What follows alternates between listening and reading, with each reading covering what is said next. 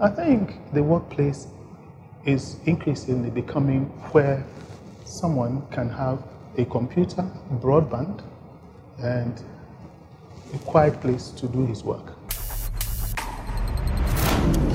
Way before the pandemic, I posited that there are two groups of people that work in an organization. Uh, the first group are those of the age of my dad and myself, typical company men, uh, worked in the structured environment, went from home to a place of work, and then closed and went back home.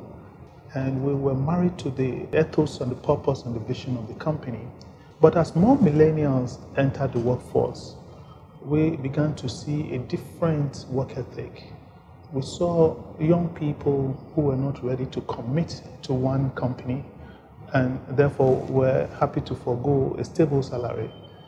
They were rather interested in working for uh, output. So they're paid based on the output that they produce, and not for one company, but many companies.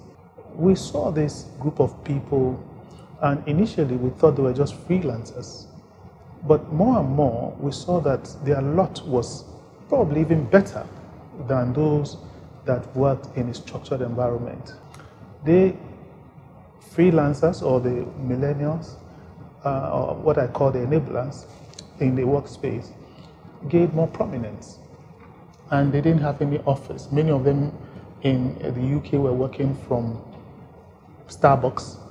And now that concept has become more cemented. So what we have today, today every company has become a startup trying to figure out what the workspace should be, what the work hours should be, who their workers are. And it's becoming more and more uh, protracted. Uh, so one of my mentee CEOs called me and said, listen, I hardly have any staff. All of them want to come and work for Output. It's a technology company, but not work for me. Um, even when I, tr I try to give them uh, part of equity, they don't seem to be interested. They see themselves as their own millionaires. So what does the future of the workplace look like? Where is the future of the workplace?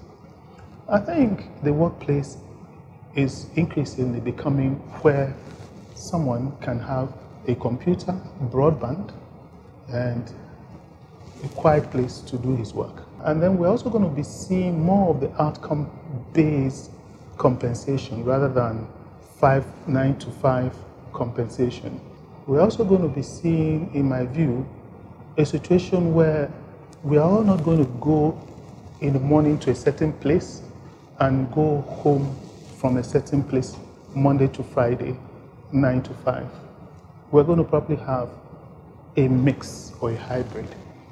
So even those that are attached to the company, that work full time for the company, it's not likely that they are going to be going every day from 9 to 5.